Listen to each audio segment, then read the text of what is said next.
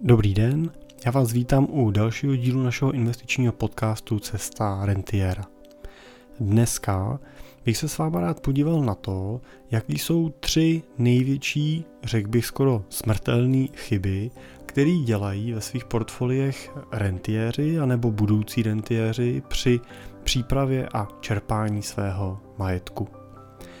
Moje jméno je Jiří Cimpel a jsem majitel a privátní investiční poradce ve společnosti Cimpel a partneři, kde jako honorovaný investiční poradci pomáháme našim klientům k tomu, aby se z nich stávali rentiéři a tu svoji rentu pak dokázali čerpat po celý zbytek svého života, tak aby mohli žít už pouze z výnosů toho jejich majetku. Pracujeme většinou pro klienty s investicemi od 3 milionů korun výš, ale pro začátek té spolupráce s náma je možný začít už s jedním milionem a nebo s nějakou třeba pravidelnou investicí 20 tisíc měsíčně. Tak pokud eh, je renta vaše téma, eh, tak jsme tady samozřejmě pro vás a rádi vám pomůžeme. Já než se dostanu k těm třem chybám, tak bych vlastně rád uvedl takovou svoji zkušenost a pozorování, který mám z té mojí denní praxe.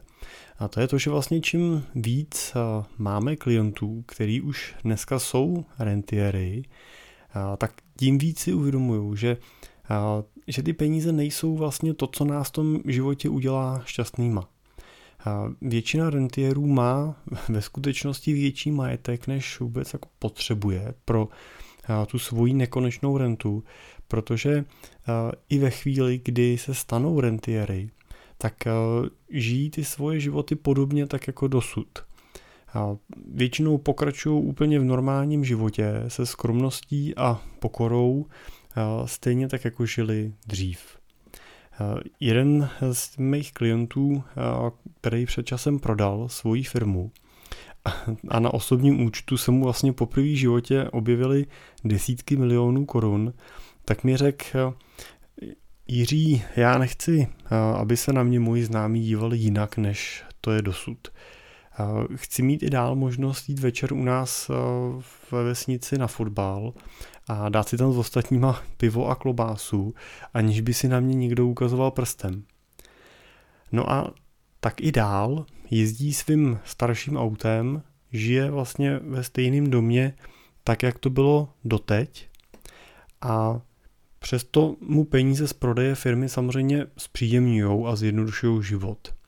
Jo, třeba tím, že pravidelně díky rentě se může věnovat jiným věcem, než teda té práci a dělat prostě to, co ho baví, věnovat eh, čas nějakým svým koníčkům, cestování a tak dále. Takže není to samozřejmě tak, že by eh, ty peníze nebyly důležitý. Určitě tím nechci říct, že by vám eh, renta nebo její výše neumožňovala si efektivněji plnit sny a mít takový ten klid před spaním, ale je dobrý si uvědomit, že existuje nějaká subjektivní suma, kterou subjektivní částka, kterou když dokážete každý měsíc vlastně vygenerovat, ať už ve formě výplaty, anebo ve formě pasivního příjmu z renty, tak pokud z této částky vlastně vy si zaplatíte všechno, co potřebujete, zaplatíte si z ní běžné potřeby, zaplatíte si z těch peněz i náklady na to, že můžete cestovat, případně, že můžete investovat peníze, tak vlastně zjistíte, že už vlastně není pro vás zas tak velkou motivací vydělávat těch peněz ještě víc na tuhle tu částku.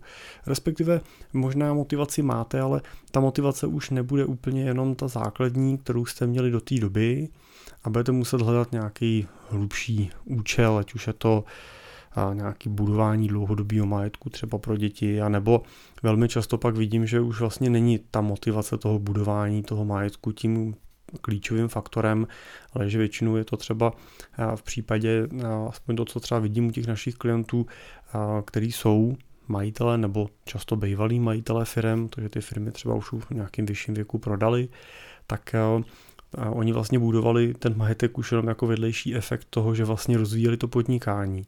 A tou jejich motivací byla třeba právě nějaká služba, kterou ta jejich firma zajišťuje, nebo nějaká sociální stabilita pro jejich zaměstnance nebo pro jejich region, ve kterém vlastně ta jejich firma působila. A ty peníze byly pak už jenom takovým vlastně vedlejším pozitivním efektem. No je vlastně dobrý si uvědomit, kdy vlastně tu sumu toho, kdy už mám dost, překročím, kdy vlastně už dosáhnu toho zlomového bodu, ve kterém vlastně ten majetek, který mám, už často prostě, i kdybych ho nechal ležet někde na účtu, nebo jsem se ho dal pod polštář a vybíral jsem si z něj, nebo ukrajoval jsem z něj jenom to, co potřebuju, tak vlastně bych ho nikdy neutratil, i když by vlastně třeba se dál nezhodnocoval, ne, nezhodnocoval a nevydělával ani třeba na inflaci. A já o tom mluvím proto, protože je důležité si uvědomit i to, že když už teda jsem rentier, chci ten majetek nějakým způsobem dál zhodnocovat, tak že kromě toho dalšího bohatnutí a dalšího růstu toho majetku je dobrý zvažovat i to, co s tím růstem toho majetku bude spojený, protože samozřejmě platí pravidlo, že čím větší výnos chci, tak tím větší riziko nebo minimálně nějakou kolísavost té investice musím podstupovat. Pokud mi stačí výnos 5% ročně, můžu používat nějaký hm, velmi dobře balancovaný portfolio, kde ty výkyvy v rámci jednotlivých let můžeme celkem dobře regulovat a nemusí být nijak extrémně stresující. Pokud ale budu chtít, aby to portfolio narůstalo o třeba 10% ročně, no tak už eh, budu muset být pravděpodobně v plně akciovém portfoliu, kde musím do budoucna prostě počítat s tím, že ty výkyvy můžou být extrémně vysoký. A pokud budu chtít výnos ještě větší, no tak pak už samozřejmě musím sahat po různých eh, spekulativních investicích a alternativních investicích, kde eh, krom toho rizika kolísavosti nesu i riziko nějaký ztráty prostředků. Prostě nesu riziko toho, že mi někdo někde zkrachuje a já z těch peněz už nedostanu zpátky třeba nic. No a pak je otázka eh, toho dobře zhodnotit, jestli ty nervy, který vás vlastně bude tahle investice stát, tak jestli ty nervy vlastně za ten nadvýnos stačí, eh, stojí. A jestli by vlastně nebylo mnohem lepší dosahovat radši klidu toho výnosu, který mi pokraje inflaci a vydělá mi něco nad ní, budu třeba ve zhodnocení 5, 6%, 7% a budu moct v noci celkem v klidu spát bez nějakého významného stresu, že o ty svoje prostředky přijdu. Tak to je jedno z témat, který eh, relativně často s našima novýma investorama vedu a eh, kde Uh, oni zase potom relativně často mi zpětně po nějakém roce dvou spolupráce vlastně potvrzují, že že to bylo dobrý rozhodnutí. Právě to, že se nenechali vlastně lákat nějakýma vysokýma výnosama a že vlastně spokojeně vlastně volí ten průměrný výnos, průměrný berme teda těch třeba 5-6% ročně, který na ně nevyvíjí žádný extrémní tlak, nemusí se zodpovídat doma manželce nebo manželovi, proč zrovna to portfolio teď pokleslo, jestli nejsou chudí najednou a tak dál, ale eh, můžou skutečně vlastně se soustředit na ty svoje zájmy a svoje koníčky, který mají a, a nestresovat se zbytečnýma vlastně a, zbytečnýma a, situacema spojenýma právě třeba s nějakýma většíma výkyvama na trhu a tak dále. Tak to jenom jenom dobrý zhodnotit si vlastně, co jsou ty moje priority, uvědomit si, že peníze mi mají sloužit a ten život vlastně usnadňovat a zjednodušovat a že jsou tady pro mě a ne já pro ně. Nežiju proto, abych pořád jenom do nekonečna navyšoval ten svůj majetek. A tou větší prioritou by mělo být právě to, že vám ten majetek umožňuje žít ten život podle vašich představ a jestli přitom ještě navíc roste, i přesto, že ho čerpáte, no tak to už je takový jako ideální stav. Ale pokud bych si měl zvolit, jestli mi ten majetek poroste, anebo budu žít v klidu a spokojeně, tak vždycky budu doporučovat tu variantu žít v klidu a spokojeně i za cenu toho, že by měl ten majetek třeba postupem toho času, jak ho čerpám, třeba stagnovat nebo ho mírně vyčerpávat. Většinou se daří ho celkem jako stabilně dlouhodobě navyšovat i při čerpání rozumné renty. Tu doporučujeme v nějakých sumách kolem 4% ročně, kdy ten majetek má dostatek prostoru na to, aby ty 4% vydělal a přinesl nějaký nadvýnos, který v ideálním případě i po tom vyčerpání té renty udrží tu hodnotu toho majetku i po započtení inflace minimálně na stejný úrovni. A teď teda k těm chybám. Eh, já jsem eh, minulý týden seděl s eh, naším klientem na naší pravidelné schůzce a byl to klient, který mi vlastně v počátku té naší spolupráce předal do zprávy 5 milionů korun s jasným zadáním. Chci být rentier, ale nevím jak na to. Nebyl tehdy spokojený s tím, že mu bankéřka v privátní bance jenom prodávala nový a nový produkty, spíš Eh, s ohledem na splnění jejího obchodního plánu, než na eh, jeho dlouhodobý cíle. Eh, tak jsme vlastně začali tím, že jsme si sestavili jeho finanční mapu a definovali jsme si vlastně ty jeho dlouhodobý cíle a na tom základě jsme potom byli schopni vytvořit si vlastně nějaký dlouhodobý investiční plán, definovat si vlastně tu základní strategii investiční, ale i vlastně strategii pro ten jeho dlouhodobý finanční plán a podle toho vlastně postupujeme do dneška. Po pěti letech má dneska díky každoročním, každoročním novým investicím a tomu svýmu investičnímu plánu vlastně dneska majetek, který už přesahuje 20 milionů korun a který mu vlastně v letošním roce přines výnos přesahující 2 miliony. A to i přesto, že jsme tady měli covid a jednu vlnu, druhou vlnu, americký prezidentský volby a tak dále. Tomu umožňuje čerpat nekonečnou rentu minimálně ve výši 800 tisíc korun ročně. To jsou teda ty 4%, o kterých jsem mluvil před chvílí. Je teda vidět, že by samozřejmě mohl čerpat i víc, ale my jako z principu doporučujeme rentierům čerpat ze svého majetku právě v optimálním případě pouze ty 4%, tak, aby mohli ten majetek skutečně dlouhodobě, to znamená i nejenom v těch letech, kdy ten majetek nese ten výnos třeba nadstandardní, ale i třeba v letech, kdy ten výnos je třeba menší, tak aby mohli čerpat pravidelně tu rentu a měli jistotu, že mu vydrží, vydrží skutečně potom na celý život. Přestože může tak tenhle ten klient eh, svoji rentu zatím stále nečerpá a chodí dál do práce. A to je vlastně taková ta, řekněme, první eh, chyba teda v úzovkách. Je důležitý si uvědomit, že jenom renta z vás rentiera nedělá. Eh, to, proč svou rentu nečerpá a chodí pořád do práce, má jednoduchý důvod – a je to, to protože on se vždycky soustředil na vytvoření majetku, který mu umožní tu rentu čerpat.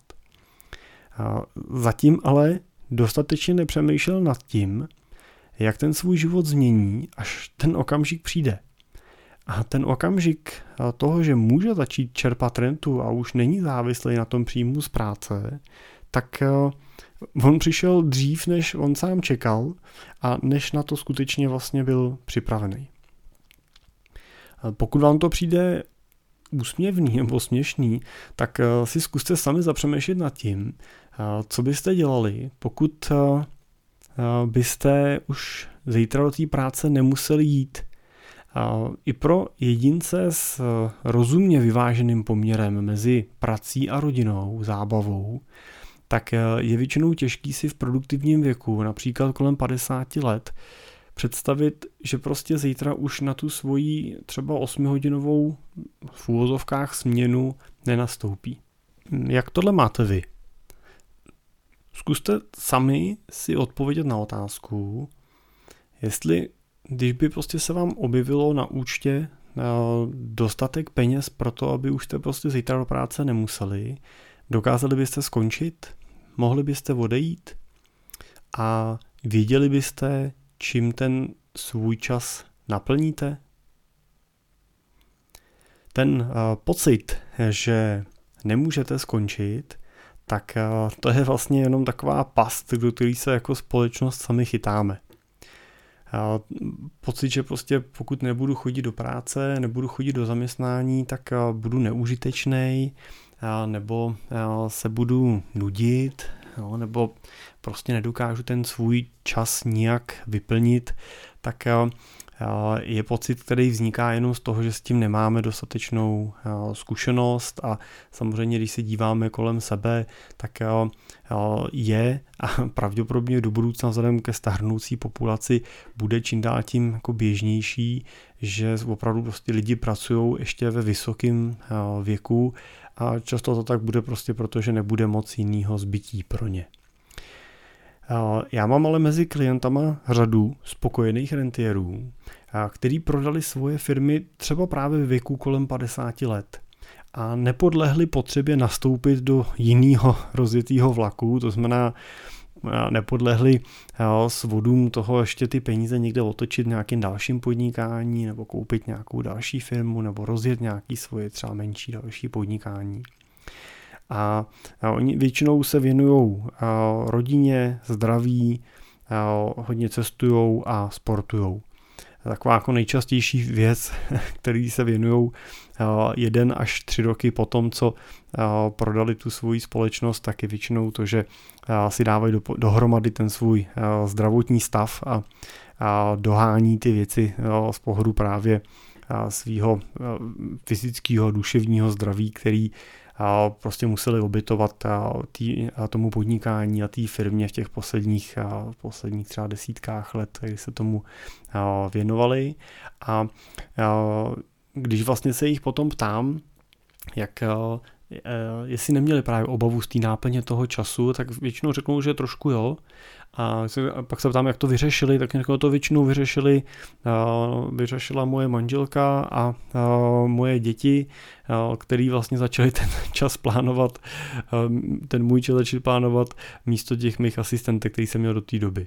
Jo, protože dneska je ten čas vlastně rozložený mezi třeba právě rodinu, mezi vnoučata, a, mezi nějaký cesty, kdy třeba právě ještě aktivně cestujou, většinou zaběhnou si nějaký rutiny, ať už sportovní, anebo právě v rámci různých koníčků.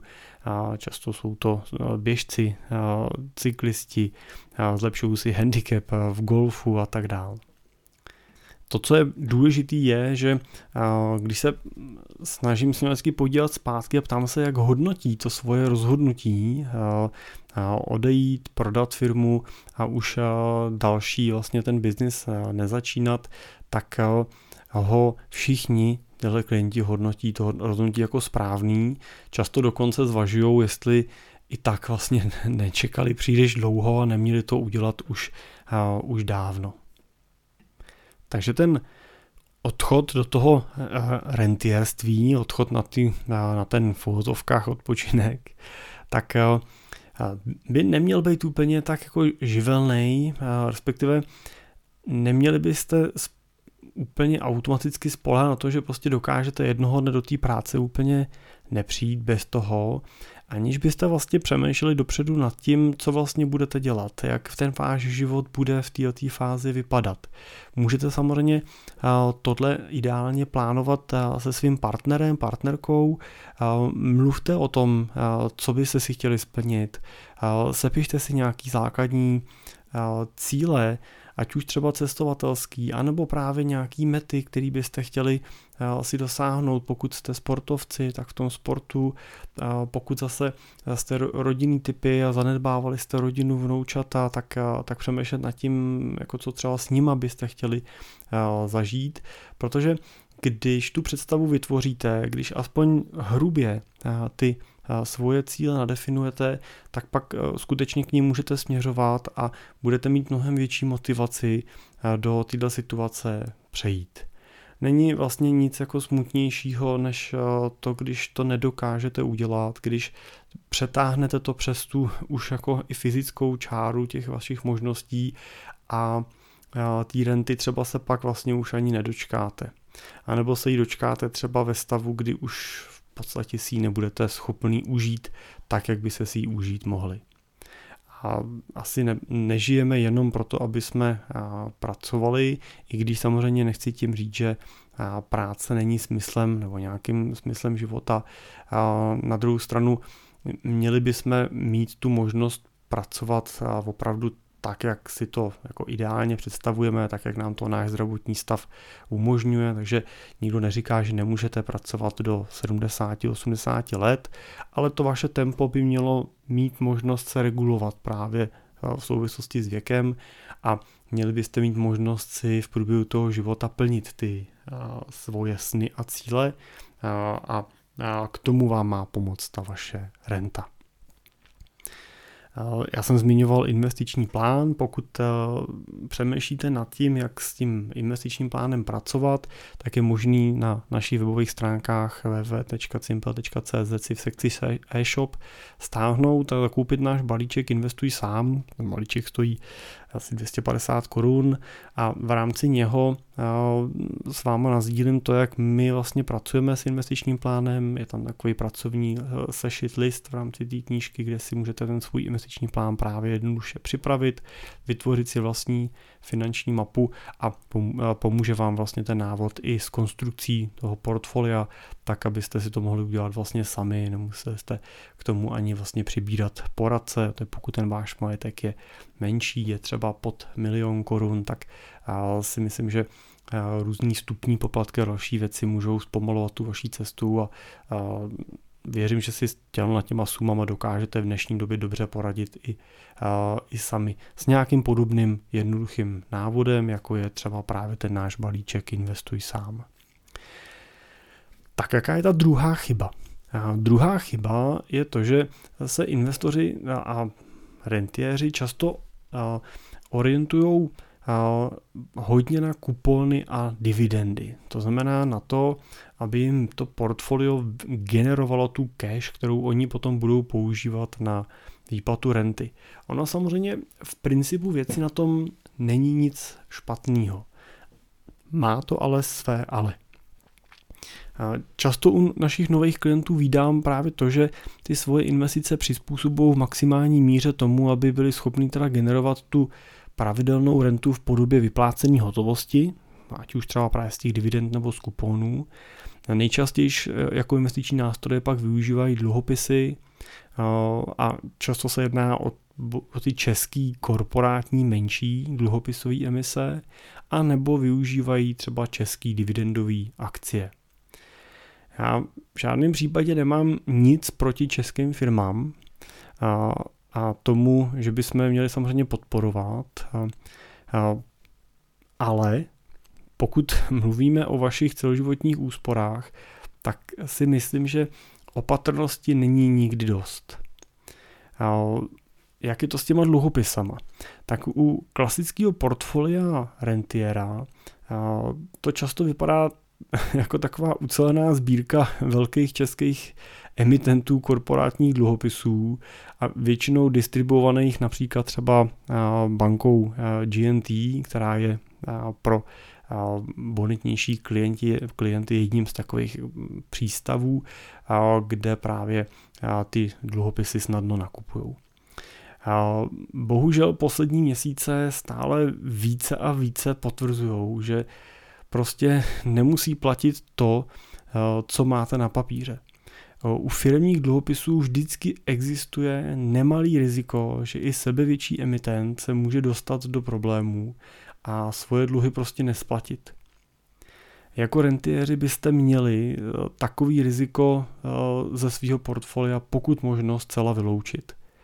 A nebo ho nakupovat v tak nízkým poměru, že i kdyby teda došlo k tomu, že ta daná emise defaultuje, nebude splacená, takže to nijak nezasáhne nejenom to vaše portfolio, ale ani vlastně ten potenciál té renty, kterou vám to portfolio generuje. Takže zrovna těmhle dluhopisům bych se v optimálním případě doporučil v tom portfoliu vyhnout a já to teda vidím i u té motivace, když nám přichází nový klient s takovým portfoliem, tak většinou právě přichází už v nějaké situaci, kdy si přesně uvědomuje, že staví vlastně všechno na jedné noze, na, jedný, na jednu kartu, ještě specificky tady v Čechách a tak dál a že samozřejmě to portfolio už je extrémně rizikový a hledá nějakou cestu právě k diverzifikaci.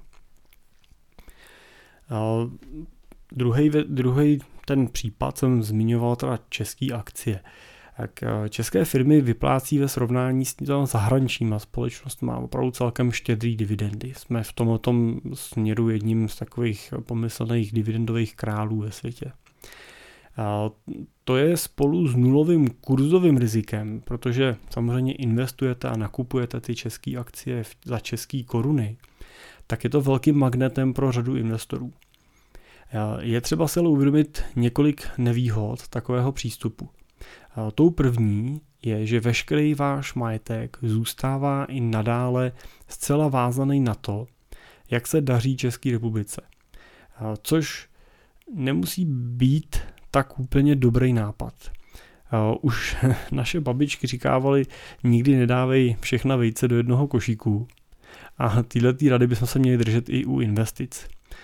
Přece jenom už jsme v minulosti zažili hodně kotrmelců a rychlejch změn, proti kterým se, proti kterým můžete ty svoje investice lépe ochránit například nákupem akcí mezinárodních a globálně působících společností. Já nám tady jako nepřeju samozřejmě nic špatného a věřím, že ten režim a systém, který tady dneska máme, nám vydrží. Na druhou stranu je to vlastně jedna generace, ve které jsme prostě zažili eh, víc režimů, zažili jsme okamžiky, kdy eh, docházelo k zestátňování, okamžiky, kdy docházelo k měně, má výměně peněz a, vlastně jako snížení eh, hodnoty, hodnoty těch aktiv a tak dále jako ze strany státního regulátora. Doufám, že už se ničeho takového nedočkáme. Na druhou stranu nechce se mi na to sázet ani svůj majetek a už vůbec ne ten investiční majetek našich klientů. Proto jako preferujeme samozřejmě uh, radši firmy, které mají skutečně tu působnost globální, uh, jsou po celém světě a uh, neovlivňuje tolik ta situace v jednotlivých státech nebo regionech.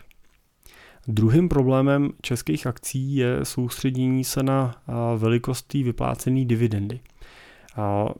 Pro možný růst ceny dané akcie je to totiž hodně limitující. Pokud rozdělíte velkou část toho svého zisku akcionářům, vyplatíte ho na dividendě, no tak vám přirozeně zůstává méně peněz na další investice vlastně v rámci toho vašeho podnikání a to samozřejmě snižuje nějakou potenciální konkurenceschopnost eh, té vaší společnosti oproti konkurenci, která třeba pod tímhletím tlakem není. Dlouhodobě pak vidíme, že výnos takového portfolia eh, je relativně nízký ve srovnání s podobnýma zahraničníma společnostmi, který třeba právě ty dividendy nevyplácí tolik. No a posledním faktorem ještě jsou daně, Protože pokud vybíráte svoji rentu v podobě dluhopisového kupónu nebo akciové dividendy, tak se prostě nevyhnete 15% daní z tohoto výnosu. Oproti tomu, pokud jako rentier budete radši držet aktiva, která dividendy ani kupony nevyplácí, ale reinvestují je a o to rychleji zvyšují svoji cenu, tak se můžete daní vyhnout. Stačí totiž dodržet tříletý daňový test, to znamená držet ten daný cený papír delší dobu než tři roky a potom je jakýkoliv výnos z toho prodeje od daně úplně osvobozený. Dokonce takový prodej ani nemusíte většinou uvádět ve svém daňovém přiznání. A tu svoji rentu pak můžete vybírat postupným částečným odprodejem toho svého portfolia a tím ušetříte na daních a zároveň tím taky minimalizujete rizika spojený s těma lokálníma společnostmi, protože můžeme do toho portfolia pak řadit opravdu ty nadnárodní giganty. Možná zní jako děsivě, že budu teda odprodávat to svoje portfolio, když vlastně chci aby žít jenom z toho výnosu a chci mi vydržovat co nejdíl, ale ehm, si uvědomte, že ehm, vy za tu svoji investici nakoupíte těch titulů tisíce a prodáváme je ne celý, vždycky prodáváte jenom kousíček vlastně toho titulu, takže pokud zainvestujete 10 milionů korun a to portfolio poroste o řekněme třeba 6% ročně, tak za rok vlastně ta hodnota toho vašeho portfoliu je 10 milionů 600 tisíc.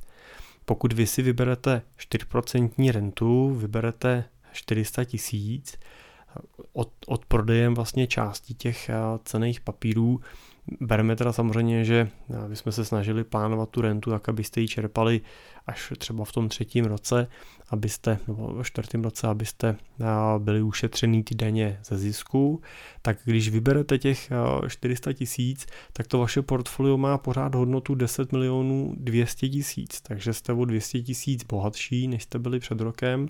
A přesto jste vlastně vyčerpali 400 tisíc renty. No a ten rozdíl, jestli těch 600 tisíc vyděláte na růstu ceny těch aktiv a nemusíte z toho teda platit žádnou daň, anebo jestli to vyděláte na dividendě, je ten, že z dividendy budete muset zaplatit 15% na daní. To znamená, z těch 600 tisíc zisku si stát ukrojí, ukrojí 90 tisíc. Takže váš čistý zisk nebude 600 tisíc, ale bude v uvozovkách jenom 510 tisíc. A to už není úplně zanedbatelná částka a ne vždycky si to investoři uvědomují. Takže minimálně bych se doporučil zamyslet nad tím, jestli kupovat ty aktiva s dividendou s kuponem, anebo kupovat ty aktiva, které ten výnos reinvestují, nebo ty firmy ho reinvestují a a vy se budete snažit minimalizovat svoje daně a odkupovat si vlastně postupně, a postupně ty pozice tak, jak budete v čase potřebovat. A tou třetí chybou je to, že investoři ty svoje investiční produkty nevybírají, ale nakupují. Často se u nových klientů setkávám s portfoliama, který vypadají tak trochu jako dort, když, eh, nebo který dělal pejsek s kočičkou v pohádce Josefa Čapka.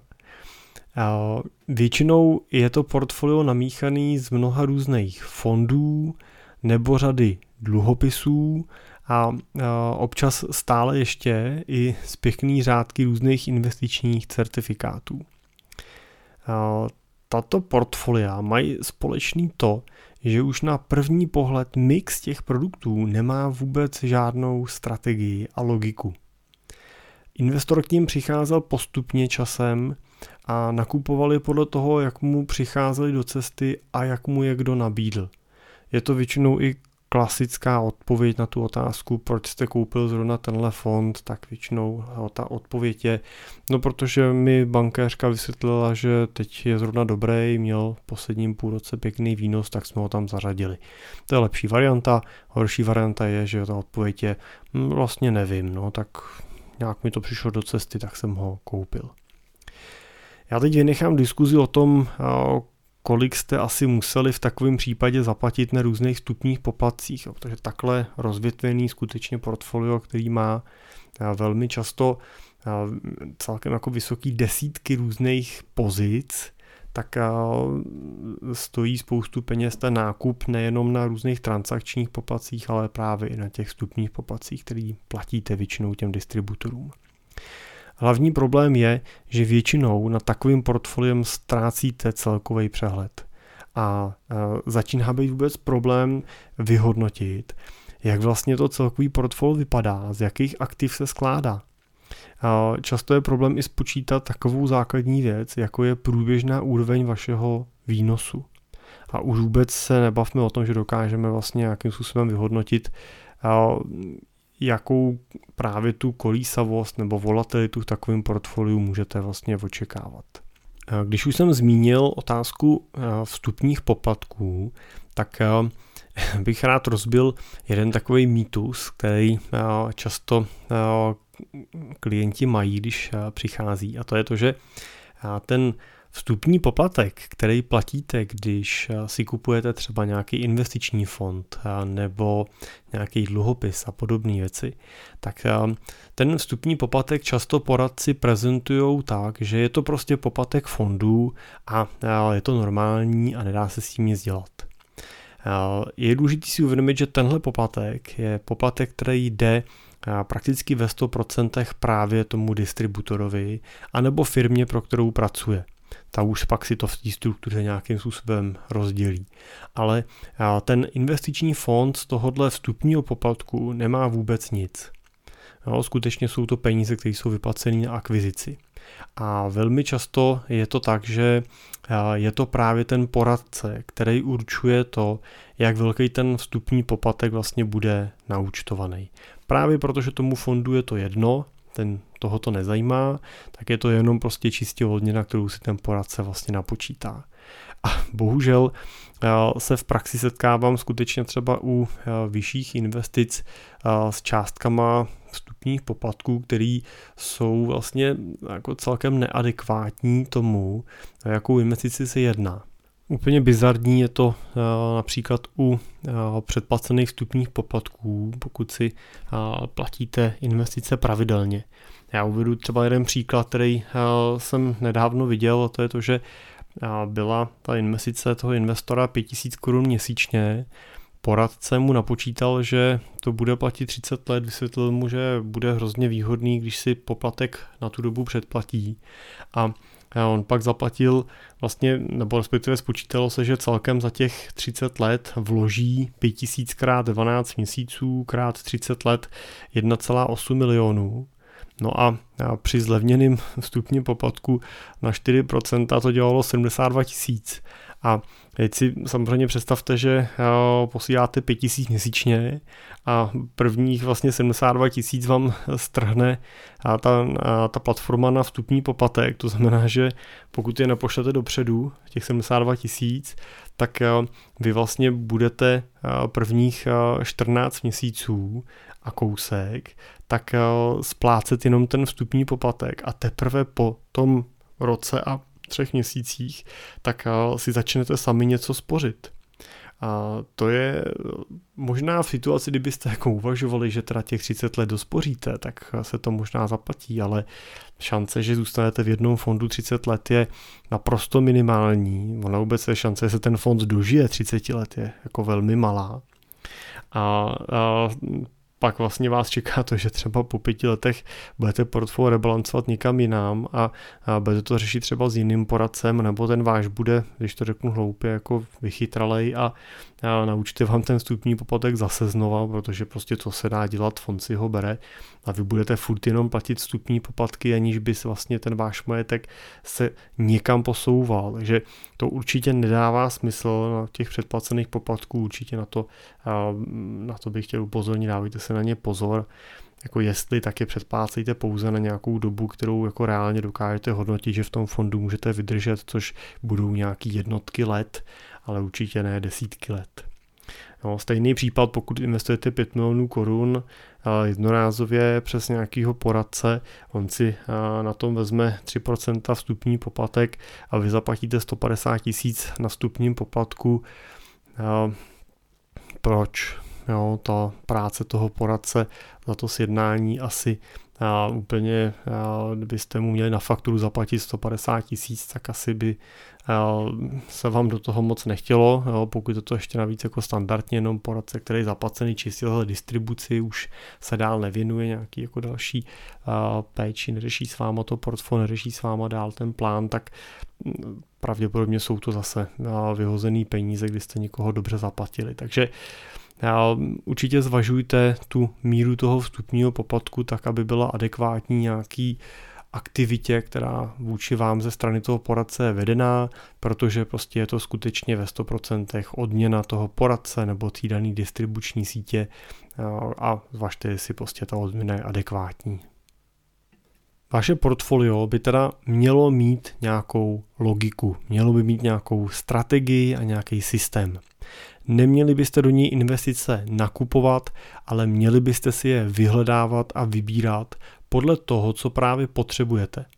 Ideálním nástrojem pro zprávu vašeho portfolia je dlouhodobý investiční plán, který jednoznačně může být velmi dobrým průvodcem. Tak a pokud hledáte dlouhodobého partnera pro práci s vašimi investicemi a investičním plánem, tak eh, jsme tady samozřejmě pro vás. Už jsem na začátku zmiňoval, že začínáme s investicemi už od milionu korun nebo od nějaký pravidelný investice 20 tisíc měsíčně, tak pokud je to téma, který řešíte, rádi vám pomůžeme. Napište mi na e-mail jiřizavináč.cimpel.cz nebo na našich webových stránkách www.cimpel.cz můžete si napsat o, o konzultaci a probereme detaily. No to je z mojí strany dneska všechno. Trošku jsme přetáhli ten náš půlhodinový časový rámec, tak díky, že jste doposlouchali až sem. Doufám, že se vám díl líbil, že byl pro vás užitečný. Pokud jo, tak budu samozřejmě moc rád, když budete sdílet nebo hodnotit, ať už na Apple podcastech nebo na Spotify nebo na aplikaci Podbot, eh, která hodnotí český podcasty, tak určitě nám to hodnocení, ta zpětná vazba pomůže v tom, že se zase dostaneme k dalším posluchačům, tak za to budu určitě rád.